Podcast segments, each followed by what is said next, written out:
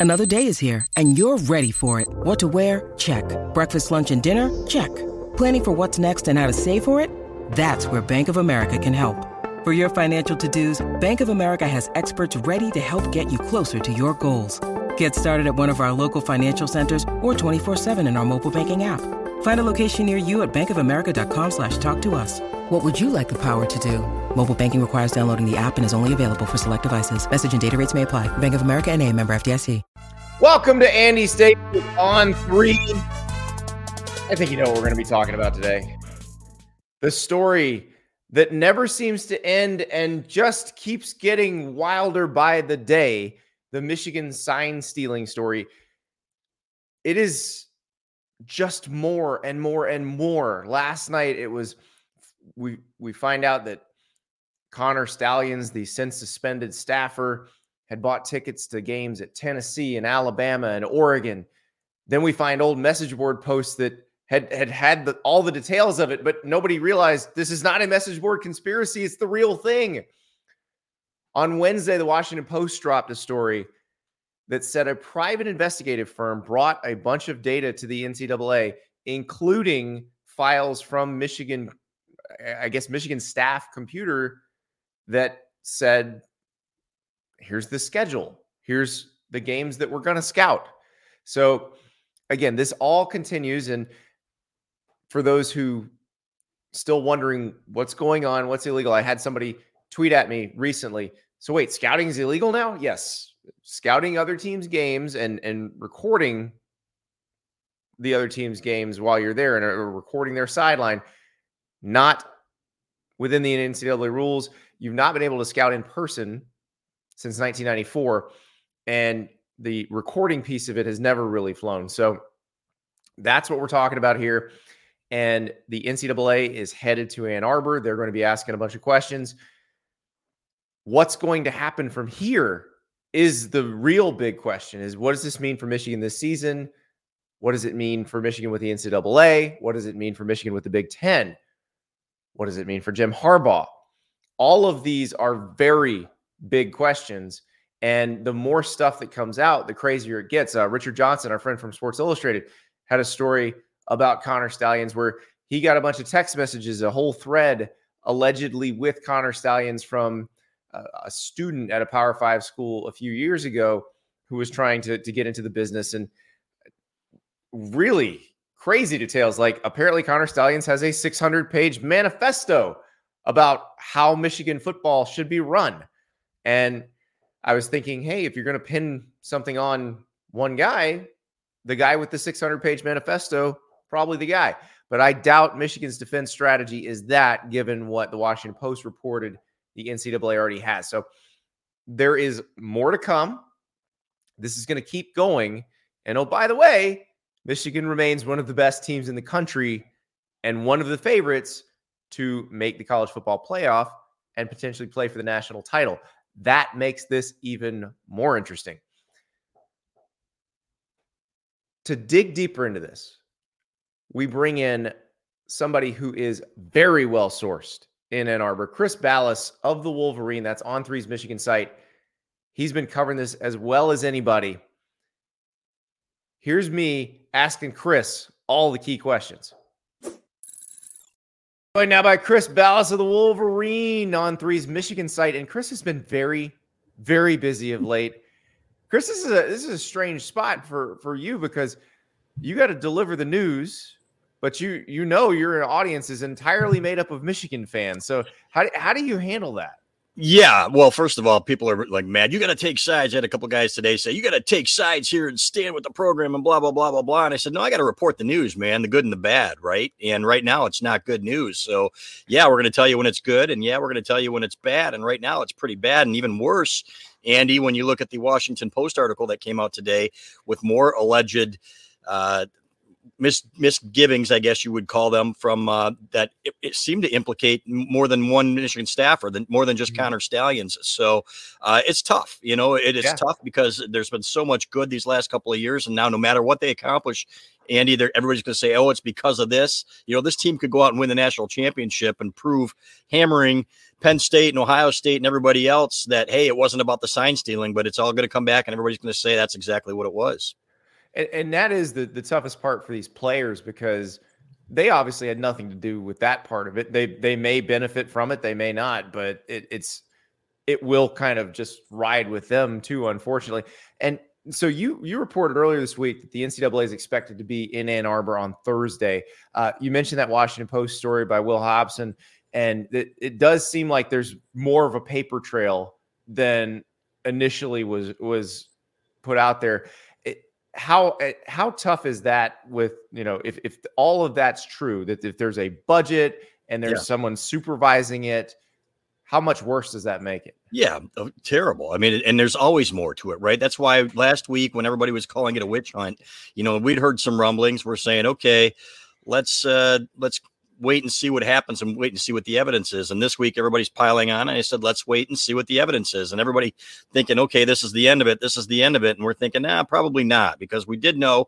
And I spoke with you earlier today that there were allegations that Connor Stalions, the analyst behind all of this, might have been at some Michigan uh, opponent games um, recently himself. Yeah. What? Yeah, exactly. In person. So number one, that's uh, okay. All of a sudden, it's not just people he hired; it's him, right?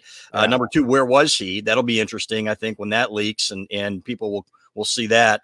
Um, uh, number three, though, yeah, if you have, as the Washington Post says, if you have other coaches accessing this computer supposedly allegedly then it implicates more than obviously than Connor Stalions and indicates that maybe more people knew about it. So yeah. uh, we have to see who. I think the article did say that Jim Harbaugh was not one of them and that there was no trail to him.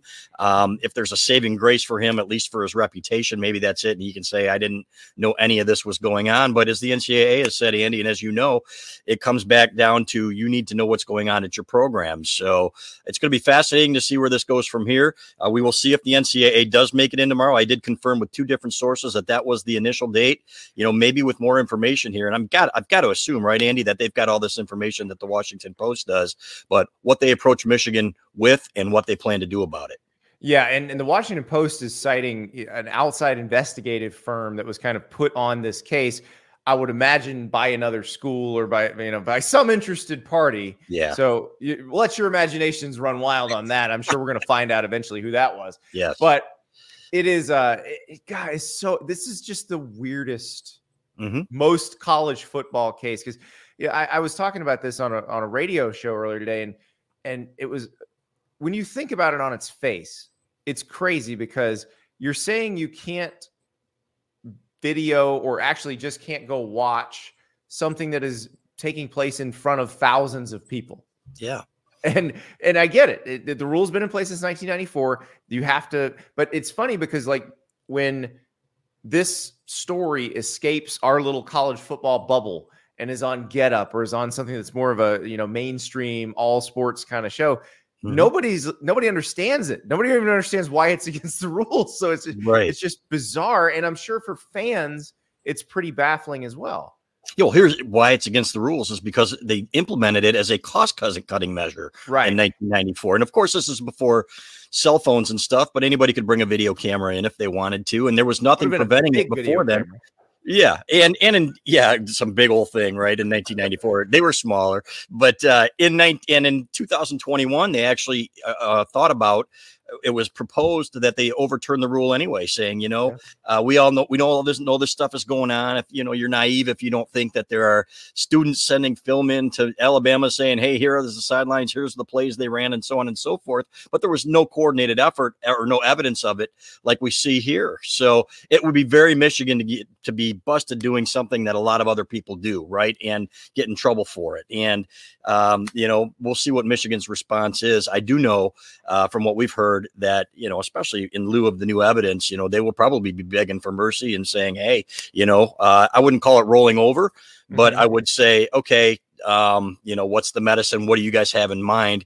Uh, do I think it's going to be anything pertaining to this year, no, and neither do they. Um, yeah. In terms of you know, okay, you can't go to the playoff and you can't do this and you can't do that. Uh, and I don't certainly don't think anything's going to come of the Big Ten from what they understand as well. But you never know with the NCAA, right? And uh, we're going to find out soon enough. But um, it is it's it's so fascinating because in 2018 and 2019, Michigan was convinced when Ohio State was running up record numbers. Ohio State knew their every play, right? Mm-hmm. And they're mm-hmm. like, how is how is this happening? So you know, is this in their response to it? Uh, doesn't matter, uh, you know what it was. If they were doing it legally and they found a way during a game or something like that, there's no evidence that they didn't. So um, but again, such a Michigan thing, and uh, and really does put a stain on this season. Uh, sadly, for those kids who are probably the best team in the country, and and the best team Michigan's had certainly in the Jim Harbaugh era, and, and yes. probably the best team Michigan's had for a long time. But uh, so you brought up the NCAA thing and and what they might do, and I keep coming back to the fact that the last time they went outside their normal disciplinary procedure to punish somebody was Penn State with mm-hmm. Sandusky. Mm-hmm they had to walk that back because they got taken to court. I'm guessing they're not going to to do anything like that. And so I was going over the timeline today. Like in a normal NCAA case, the NCAA gives a notice of allegations. The school has 90 days to respond to that. The NCAA then has 30 days to respond to the response. And then you have committee on infractions hearing. So at the very least, you were talking about four months now you don't have to take that long, but if I'm Michigan, of course I'm going to oh, take yeah. that long. Yeah, you want this to play out. And, you know, you were talking, I think it was you or somebody else who was talking, everybody's talking about vacating games and stuff like that. And that usually doesn't happen unless there are ineligible players and things like mm-hmm. that. So could this be a situation where at the end of the year they say, okay, you know, we're going to offer up Jim Harbaugh? He goes back to the pros anyway. And yeah, the NCAA, like Tennessee, says, all right, your head coach isn't there anymore. And, you know, and uh, you know that's enough. Maybe we slap on some recruiting restrictions or something like that. Who knows? Um, but nobody nobody can predict these, these things, right? When it comes yeah. to the NCAA, but there's absolutely no way. I think if they were to approach them and say, okay, well, this is what we're doing, we're going to make an exception in your case. Would Michigan say, sure, we're gonna we're fine with that? They, I'm sure they would take it to court. You know what? Go out and win the Big Ten and win their championship or whatever, and um, and go from there. So but that, uh, as of right now, you know, based on what we've heard, uh, if they are saying, okay, if they get their notice of allegations tomorrow or next week or whatever, um, you know, then they will proceed accordingly. Um, but they want and hear right now what the evidence is from the NCAA. And also, you mentioned the Big Ten, and that's what you've seen. So Adam Rittenberg from ESPN was reporting that, uh, according to the bylaws, the Big Ten commissioner yeah. Tony Petitti has power to do this stuff, but there's no precedent for it really. And I it's hard to imagine because and, and this is one of those things we were talking about the other day where college football being governed by these little fiefdoms called conferences as opposed to having a centralized structure. I would think this protects Michigan in a way because why would the Big Ten want to knock out one of its own title contenders. Yeah, it makes you wonder, right? And uh, it, they shouldn't. And you know, of course, you got your Michigan fans saying every year, "Oh, the Big Ten has it out for us," and so on and so forth. And uh, no, uh, it doesn't make any sense. And and I'm guessing the networks might have something to say about it too, Andy. If you think about it and all the money that yeah. they've got uh, invested into this and the numbers that Michigan's going to put up from here on out, and and has all year. So, um, yeah, somebody reporting that this is something that somebody has the ability to do. Uh, people need to keep in mind that is not something that people are planning to do. And I think everybody sees that and says, "Ooh, Adam Rittenberg is saying this is what the Big Ten is going to do." No, and in fact, it's very, it's highly unlikely. It's a huge step that they've never taken before. Right. So it would, it would take some serious, you know, gumption to to do that. And yeah, that you're right. That just because you have the ability to do it doesn't mean you're necessarily going to, because right. that in and of itself creates a whole bunch of other issues. Because again, it is one of your own members. You would be punishing one of your own members that could potentially help the league by winning stuff. And right. so it is, it, it is a mess. And and so I want to. You brought this up. I, I want to mention it because Michigan fans get all over me when I mention the idea that Jim Harbaugh might not be the coach there next year. But we've talked about this a bunch of times. He's tried to get NFL jobs the last two years. He's clearly got the itch to try to go back and, and win that Super Bowl. He's played, you know, he's coached in a Super Bowl. He's coached in three NFC championships games. He was a very good NFL coach. And it does seem like he wants to to try to to conquer that level, and that probably was going to happen independent of all this. But now it seems like it might actually be helpful to Michigan to say, okay, please, right. please find one of those. Right. And and it's not out of the realm of possibility at all. In fact, some would argue that it is the the path of least resistance here, right? Uh, okay, if Jim Harbaugh is going back to the NFL and he wants to go back to the NFL, and he was gonna, you know, he was asking about a new contract. He's saying, "Why haven't I gotten one?" Uh, you know, we reported that a, a couple weeks ago that hey, all of a sudden, you know, they put the wheels in motion, and and it shouldn't have gone so far with him. Frankly, he should have had it a long time ago. But um, there's no question, speaking to people close to him, that he, yeah, there still is that NFL itch. People get mad at you, right? Uh, if you if you go back to what we wrote a, a couple years ago about the Minnesota Vikings job. He went up there thinking he had the job, Andy, uh, mm-hmm. and I think a lot of people did. And um, and that was after a Big Ten championship. Here now he's got this program at the pinnacle, and right. um, you know what? So an NFL team would be stupid not to hire him. Maybe not, you know, they might look at this and say, okay, this is a stain on him, but people still want to win. That's the thing, the bottom well, line. And Bill Jim Belichick Harbaugh, still coaches in the NFL and right. had a similar issue. So right, right. And you know what? And there's no question. You look at his record, there aren't very many people, him and Pete Carroll and who else, who have had that success at the NFL and collegiate levels. Yeah. And that's that's what I think is really interesting because like you said, if all of what we've seen reported it winds up being true Michigan may have to kind of beg for mercy in that situation. But we look at Tennessee, where they sacrificed Jeremy Pruitt and, and some assistants were like, here, take them, punish yeah. them as harshly as you want, and pay, right. we'll pay some fines. Now, the difference was J- Jeremy Pruitt was losing, and Tennessee wanted a way to fire him without paying him. Yeah. I don't imagine Michigan wants to lose Jim Harbaugh at this point. No, and I think there are some in the administration, given the allegations now, and probably especially with what's coming out recently, if true, um, that would say, okay, enough's enough, and you know this can't happen, and and we're embarrassed because that's Michigan as well, right? The the holier than thou, and we do things better, and um, so I think going in and speaking to our sources, you know, there were people, there was a split. There were people that said, okay, let's sign Jim and say forget the NCAA and let's go forward. And then there are others we're saying that we're saying no, we we don't want to extend him. So um, you know we'll see where this goes now at this point.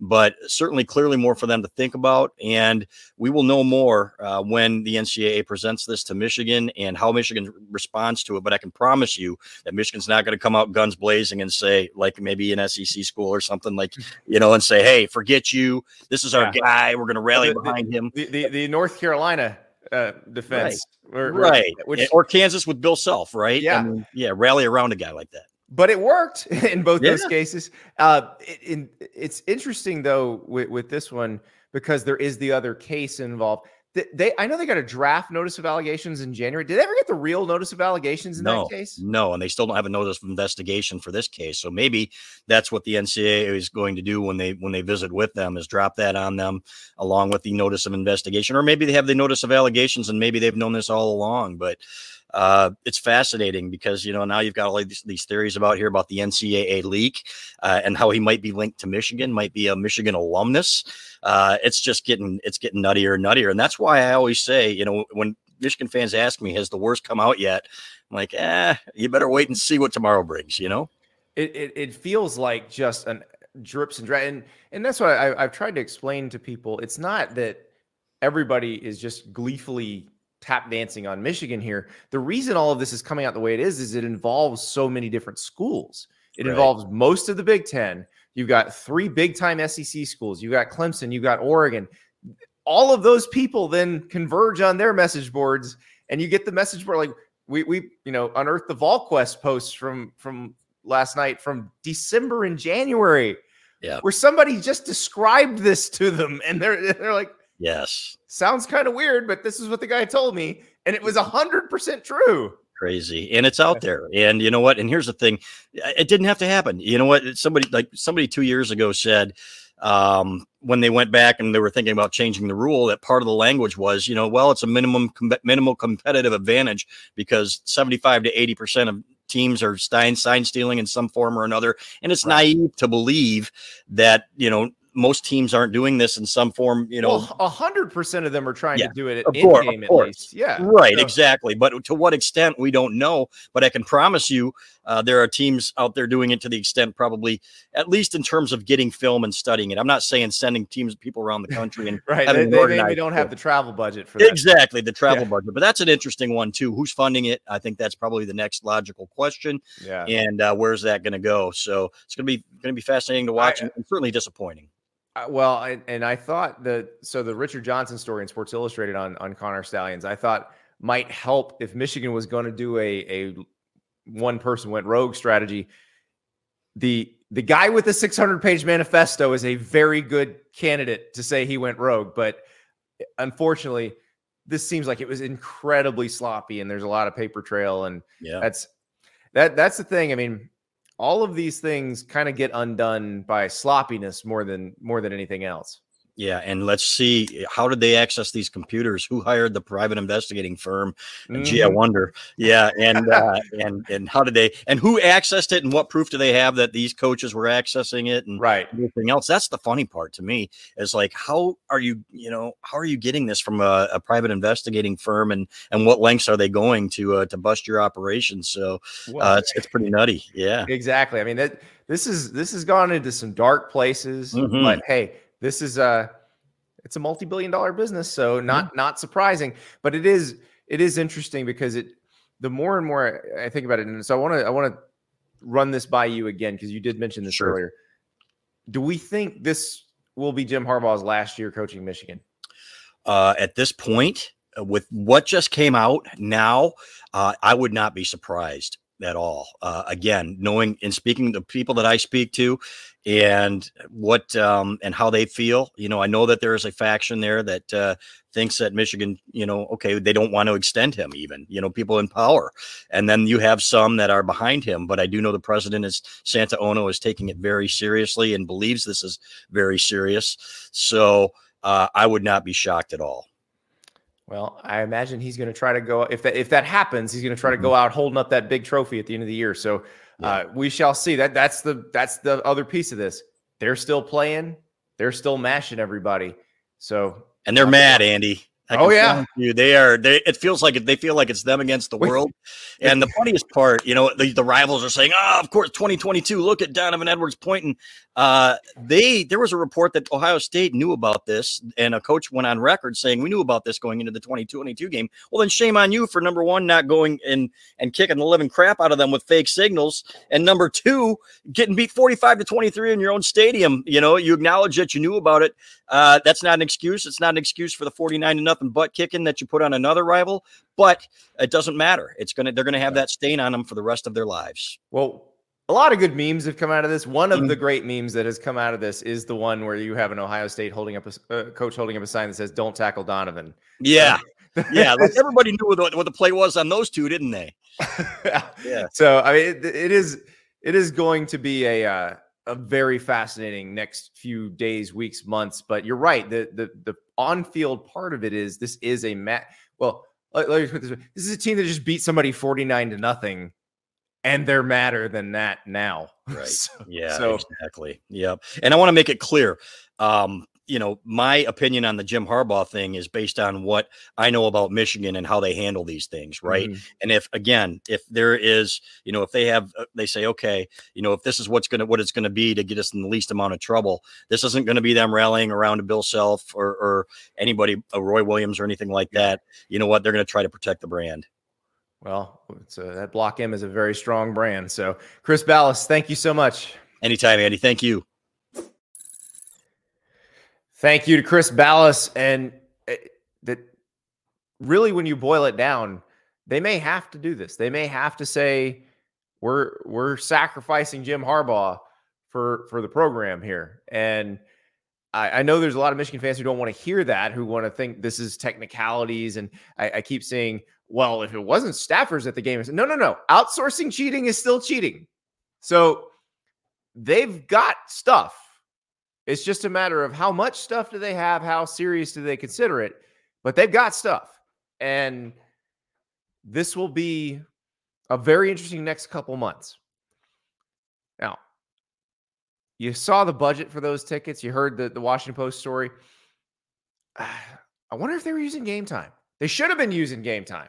Our partner Game Time has all the best tickets to all the best events. You can get anything to any sporting event, any concert, any comedy show. They've got it, even if it's sold out. So, what do you do? You go on the Game Time app, you type in the event you want. So, this, this week, maybe you want to go see Florida play Georgia in Jacksonville in the world's largest outdoor cocktail party. Or maybe you want to see Oregon play Utah at Rice Eccles Stadium in beautiful Rice Eccles Stadium in Salt Lake City. Game Time has your tickets. In fact, you can get into the cocktail party for under 100 bucks as a Monday. And what you do is you you go to the app, you, you find the game, you click the ticket, it shows you exactly where you'd be sitting. So if you are trying to film the other sideline, you'll know if you, you would be capable of doing that or not. I doubt any of you actually need to film the other sideline. So just go to the app, use the code Staples and get $20 off your first purchase. So download the Game Time app, find your game, your concert, your comedy show. Use that code Staples, 20 bucks off your first purchase. Game Time. When you need mealtime inspiration, it's worth shopping Kroger, where you'll find over 30,000 mouthwatering choices that excite your inner foodie. And no matter what tasty choice you make, you'll enjoy our everyday low prices, plus extra ways to save, like digital coupons worth over $600 each week. You can also save up to $1 off per gallon at the pump with fuel points. More savings and more inspiring flavors make shopping Kroger worth it every time. Kroger, fresh for everyone. Fuel restrictions apply. Alrighty, it's time for Dear Andy. It's time for your questions. And of course, you have lots of questions about the biggest news of the week. We'll start with with a combo. We've got one from Greg and one from a uh, an ex user whose handle is MDNYC. So we'll start with Greg's question. Let's assume Michigan is guilty and will receive sanctions from the NCAA and the Big Ten. Assuming they play the games, what are your thoughts about any additional pressure on Penn State and Ohio State to beat Michigan now that they have been warned of Michigan sign stealing. What is the narrative if they lose anyway? And then MDNYC says, for the past week, the Michigan story has been about revelations with some uninformed speculation about penalties. In every major news event, there is a tipping point when sentiment becomes overwhelming. For example, in the great financial crisis, there were two tipping points Bear Stearns and then the Fannie and Freddie Mac and AIG. Prior to that point, there tends to be a lot of rationalization and dismissal. So, what is the tipping point for this? Is it members of the CFP committee declaring it not okay because they don't want an asterisk selection? Is it the ADs and presidents of the Big Ten who demand punishment by Commissioner Tony Petitti, which has real teeth? Is it Michigan's board seeing the prospect of major NCAA penalties? I'm going to answer both these questions together because I think they they they kind of go together. One, you've got what does it mean for the rest of the season. What does it mean for Penn State and Ohio State, which are the two teams that we think might have a chance to beat Michigan, though, after watching Penn State play Ohio State on Saturday? I'm, I'm less and less inclined to believe that, that Penn State can beat Michigan. But are they under additional pressure? I think it would be convenient for the NCAA and the Big Ten if if Penn State and Ohio State were to both beat Michigan, knock them out, and Michigan doesn't make the college football playoff, if only one of them wins and Michigan beats the other one, you got the, the possibility of a three way tie. And then you got to figure out what happens there. That would be if if they were to lose to Penn State and then beat Ohio State. But I don't know that it matters that much in terms of pressure on those teams. Those teams already are under tremendous pressure to beat Michigan. Ohio State is under tremendous pressure to beat Michigan every day all the time. So I don't think that changes. The narrative, if they lose, now that the sign stealing operation has been blown up, especially because it's not them playing them the week after the news came out, well, it means they just lost. So they can't make an excuse, hey, they had our signs. They just lost if Michigan beats them. And I do think that's quite a distinct possibility the way Michigan's playing right now that they can beat them both. So I think that part of it, while we're going to talk a lot about it, we're going to talk about okay, what would it mean if Penn State beats Michigan? Does that does that take the NCAA or the Big Ten off the hook?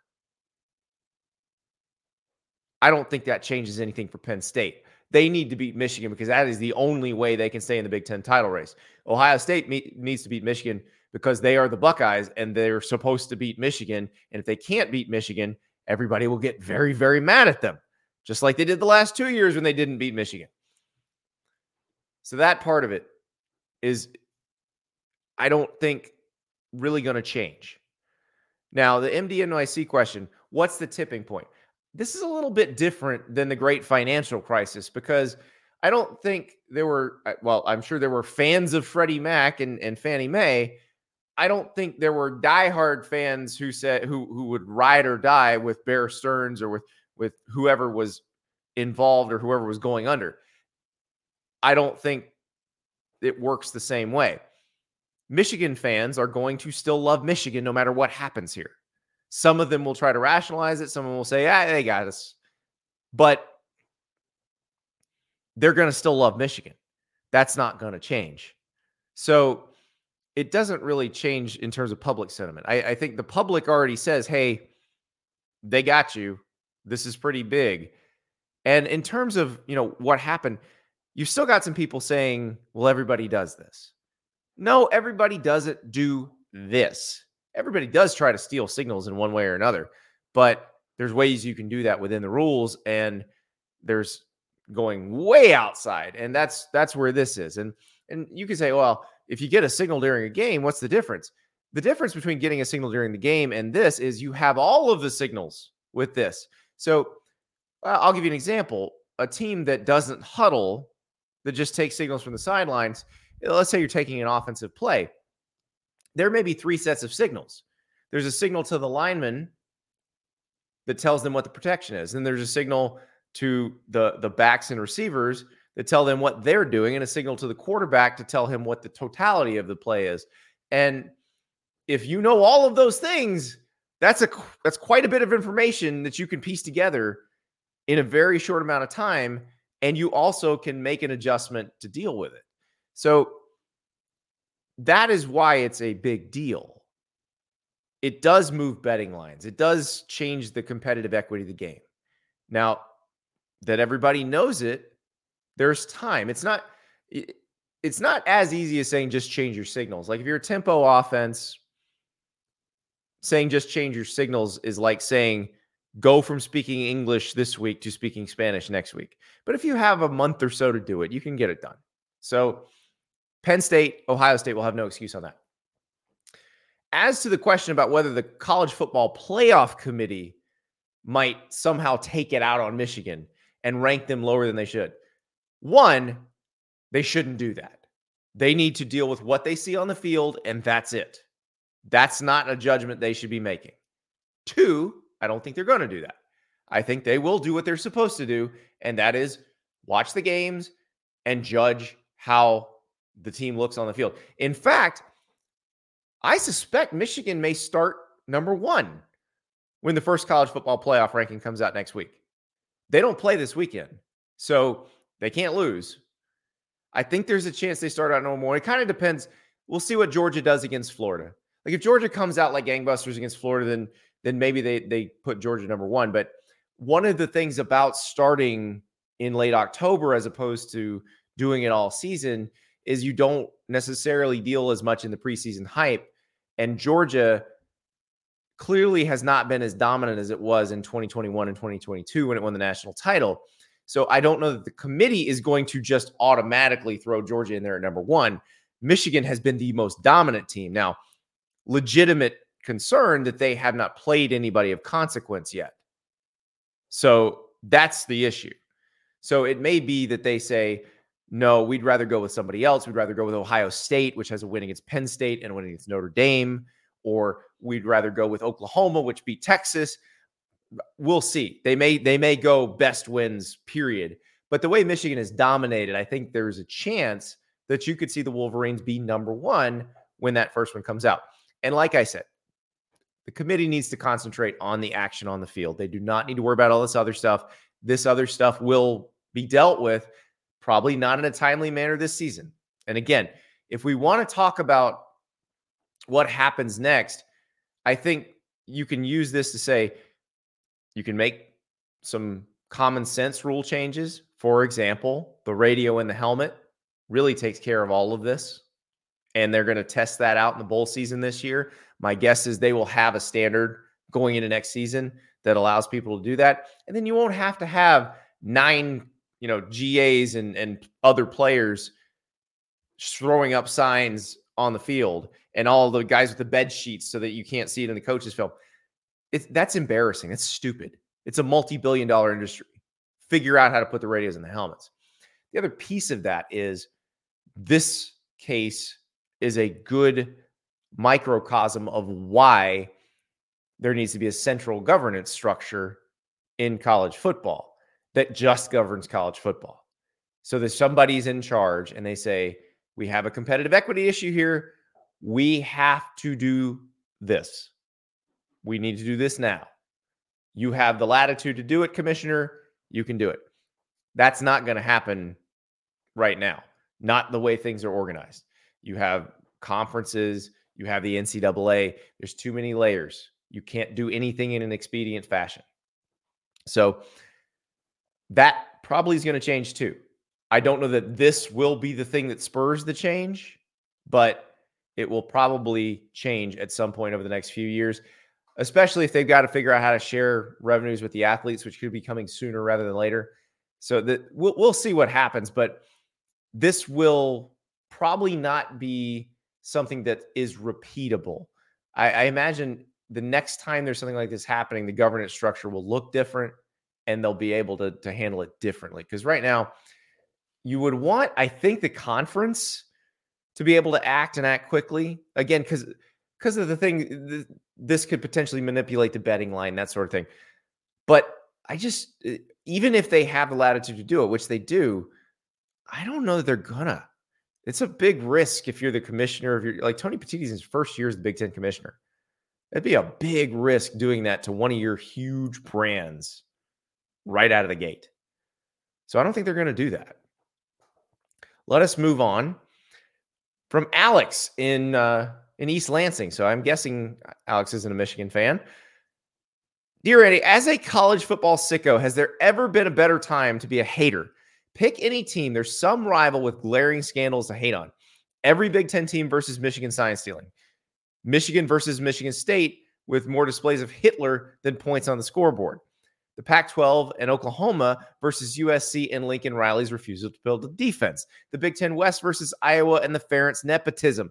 The SEC versus Texas A&M and Jimbo's incompetence. Texas A&M fans versus Jimbo himself. The SEC versus a down Bama. The ACC versus Mario Cristobal's knees. Also, the ACC versus Dabo's comeuppance. The Hateful Eight versus Oklahoma and Texas. College football coaches versus Deion Sanders. This season seems to have the biggest collection of hating I can remember, and I, for one, am loving it. You're right, Alex.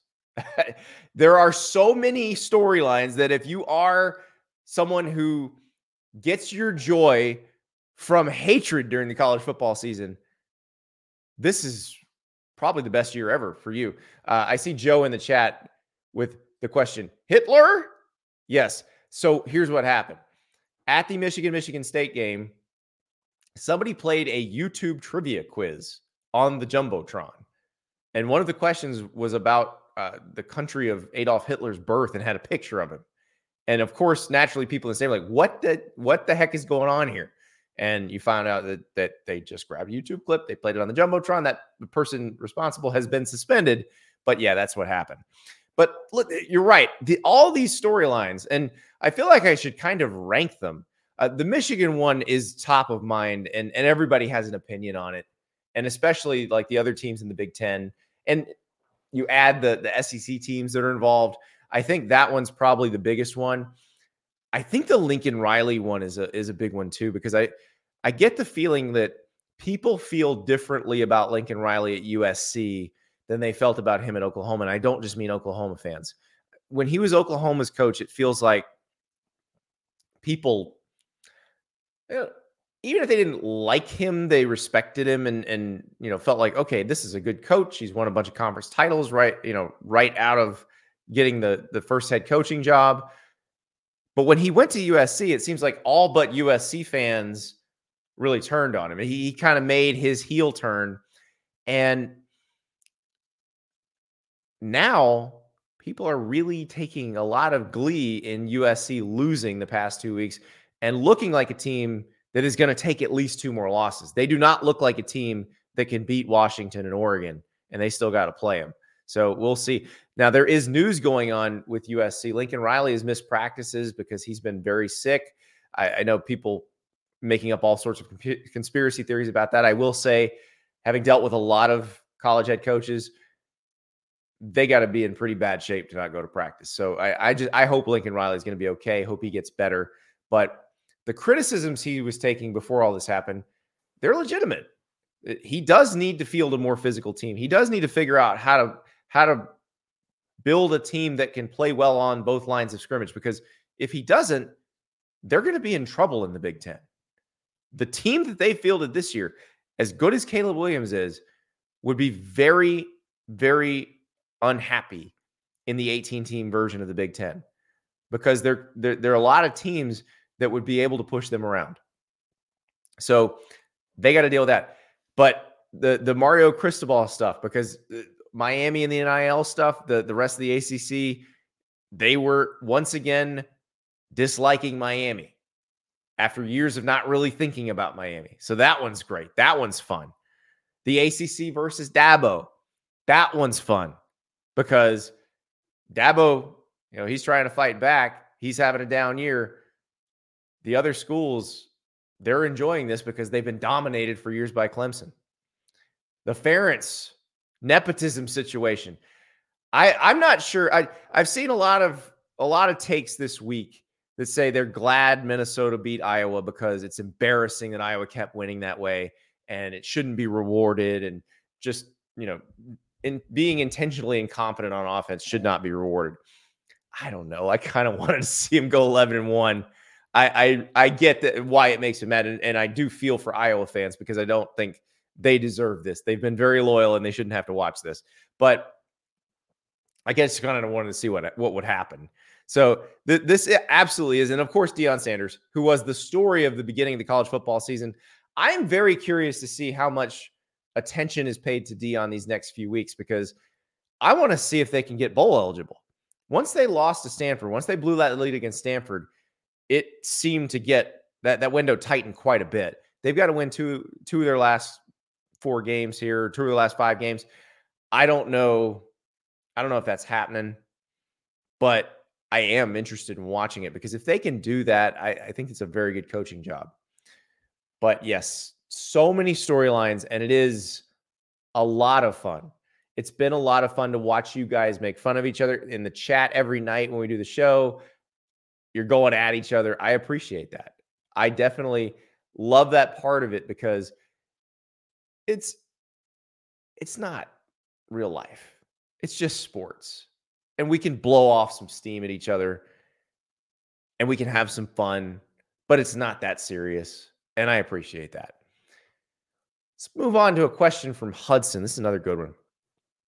Hi, Andy. Do you believe we've shifted away from the time when coaches could comfortably occupy their positions for multiple decades, akin to the extended tenures of coaches like Bobby Bowden and Frank Beamer? For instance, has become increasingly it's becoming increasingly apparent that Clemson fans are growing increasingly disheartened with Dabo Swinney to the point where it wouldn't come as a total shock to witness a change in Clemson's head coaching role in the not so distant future if a portion of the fan base's wishes were granted. I understand that the specific circumstances might play a substantial role in this potential development, but I'm generally interested in hearing your take on this evolving coaching landscape. By the way, I'm not a Clemson fan. I'm a Kentucky fan. Go Cats. Well, Hudson, you got Mark Stoops with the best job in the world at Kentucky.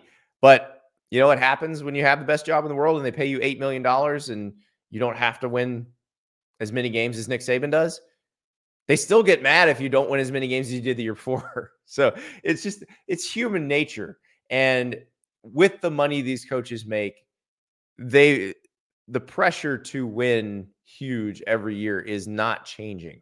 And so Dabo Swinney is a good example of this. You know, Dabo went off on his radio show last week saying, hey, maybe we need to knock a few people off this bandwagon.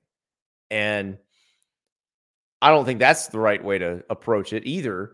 But it is to the point, and, and I think Steve Spurrier said this before he left Florida to go to the NFL. he said the the wins have started to feel like a relief and the losses are just catastrophic. And when everybody's mad at you and you just won 10 games, it's probably time to go. And I think that is probably a, a good advice. You talk to coaches, agents, and they'll tell it, they'll, they'll use this term resetting the clock. And it's basically, hey, I I've done a good job here, but I need to leave before they start getting mad at me. And then I start over somewhere else. Maybe it's a similar salary, but instead of them being mad at me in a year, it's going to take them maybe four years to get mad at me. So that's kind of the way things are now. I, I, we were just talking about Lincoln Riley. I think that's a really good example of it. In past years, and, you know, 20 years ago, like when Bob Stoops got the Oklahoma job, which was like 25 years ago,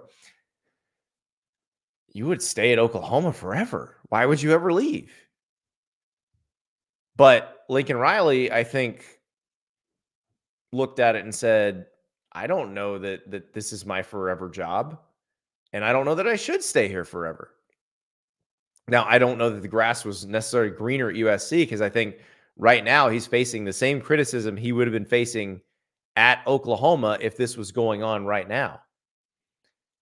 But I do understand the concept of of resetting the clock and and changing venues because it's going to be hard for a coach to just stay. Like Nick Saban is a unicorn.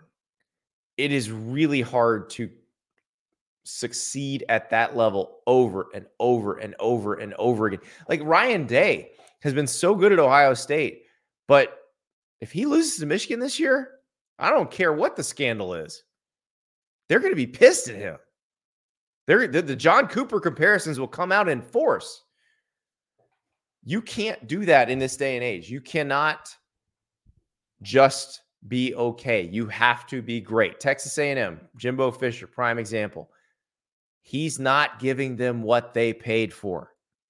They paid for a coach to lead them to national title contention. They are not there. It is year six. It's not enough. So I'm trying to think of coaches who are in their jobs now who could conceivably stay there. Like if Kalen DeBoer wanted to stay at Washington forever, as long as he produced the kind of results he's producing now and maybe had the occasional down year, I think that's a place where he could probably stay.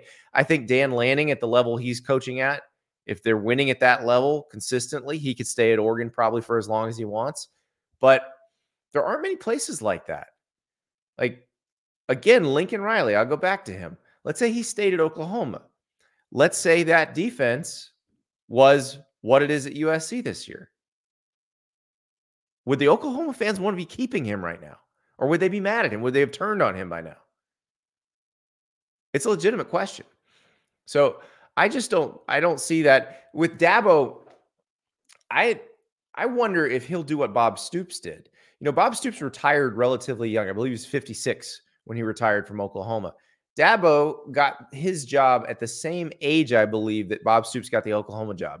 I believe Dabo was 38 when he got the head coaching job at Clemson, and that's that's how old Stoops was when he got the head coaching job at Oklahoma. Could Dabo retire in his mid 50s? Because he's been the one who seems the least willing to adapt. And so will he decide, okay, I'm going all in on the transfer portal. I'm going to do it the way the other coaches are doing it? Or will he say, you know what? I had a good run the way I did it. I don't want to change. I'll just retire. I think it's a legitimate question. I'm I'm curious to find out what he does because they're not so far gone that they can't get back to being one of the elite programs in college football, but they're going to have to play the game the way everybody else plays the game if they want to do that.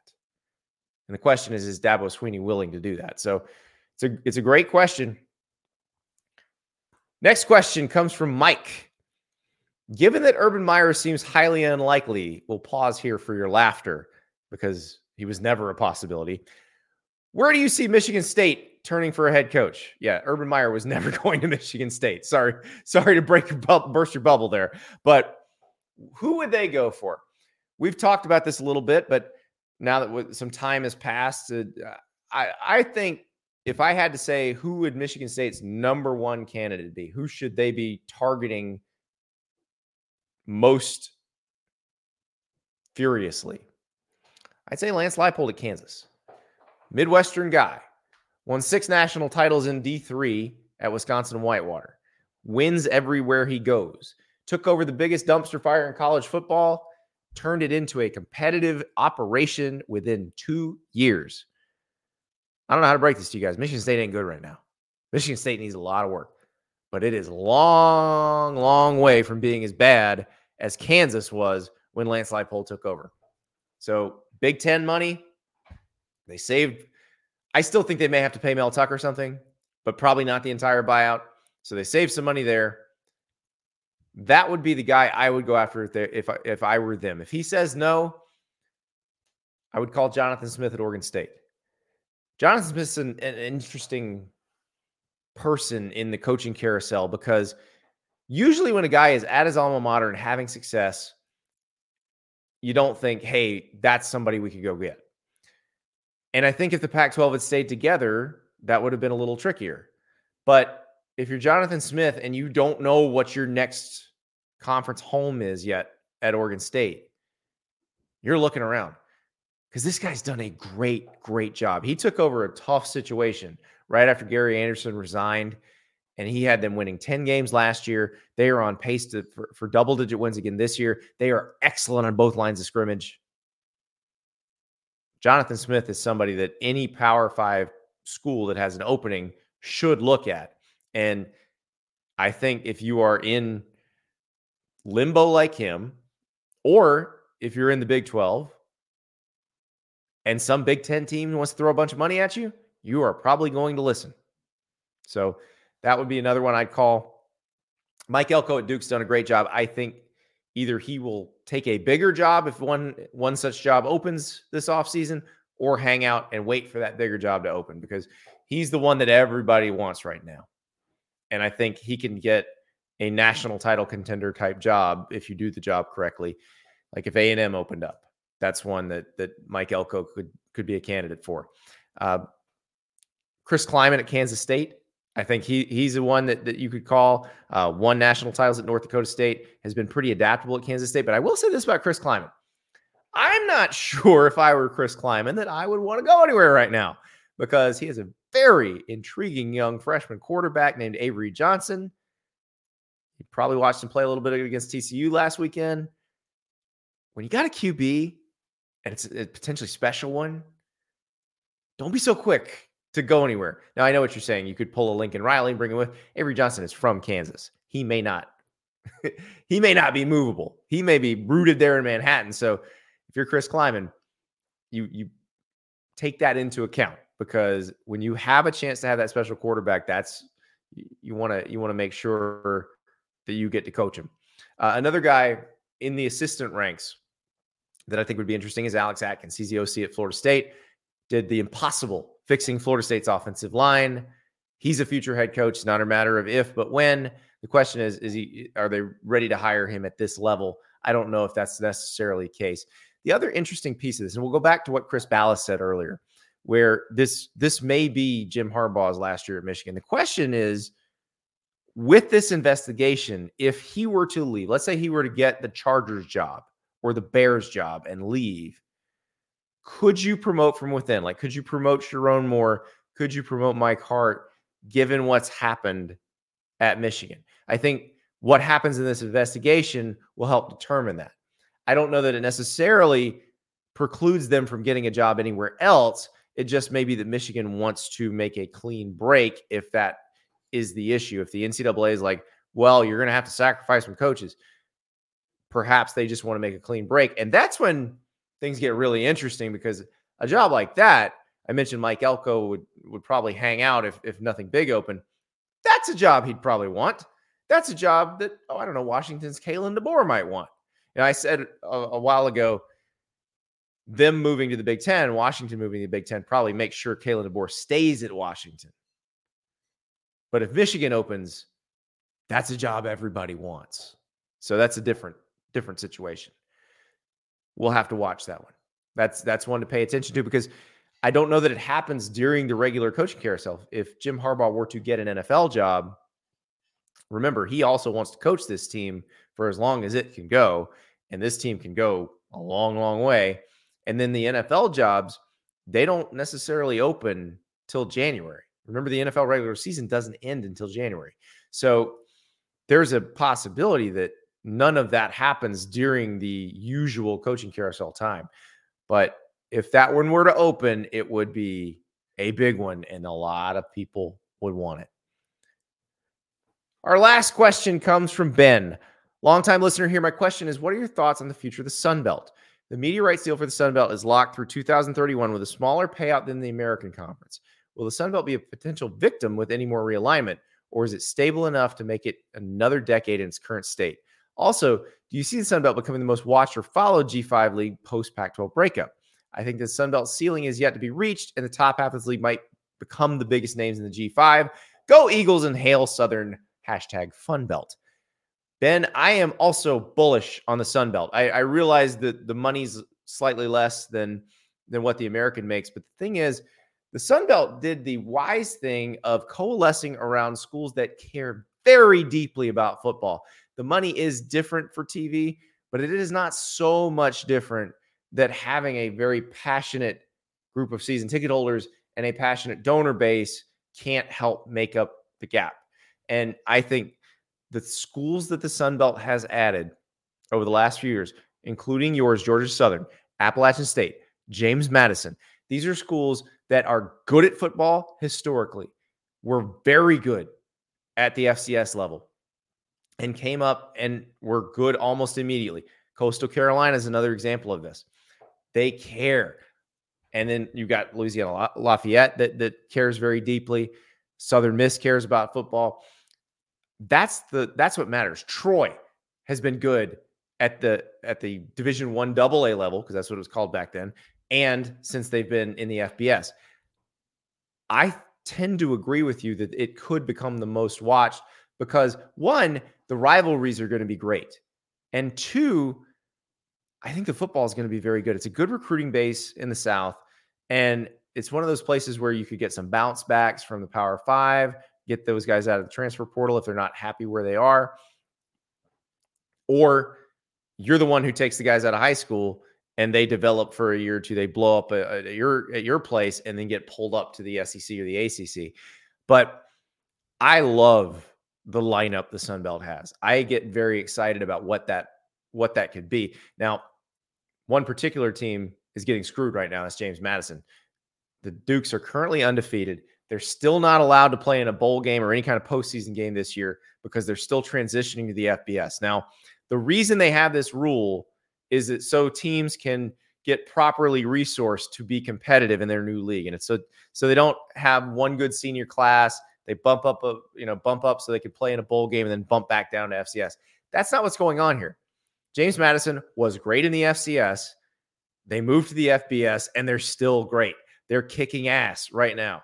So you can't say if you're the NCAA, well, we need to make sure they have the proper resources. No, we know they do because they're kicking the crap out of the teams they play. We already know that. I like that the Virginia State legislator going in hard on the NCAA saying, you better fix this. You better give them a waiver. I don't know if they're going to, but they're starting to rattle rattle their swords at the at the Virginia State House, and I I for one hope they keep doing that. I hope they keep the pressure on because it's silly. This team's been great. The rule is to make sure that people don't just go willy nilly into the FBS. This is not a willy nilly situation. They would not be this good if it were. So, yeah, let them play in the postseason. Let them play. they deserve it. Any team that can come up and just start winning like this at this level, they deserve it. That's all there is to it. It's that simple. But yes, as far as the future of the Sun Belt, the Fun Belt is going to be the league, I think, especially on the weeknights, that's going to really entertain us. The rivalries are going to be great. The passion's incredible because we we've seen this the last few years. Um, Louisiana Lafayette, Appalachian State, Coastal Carolina, those games have been bangers.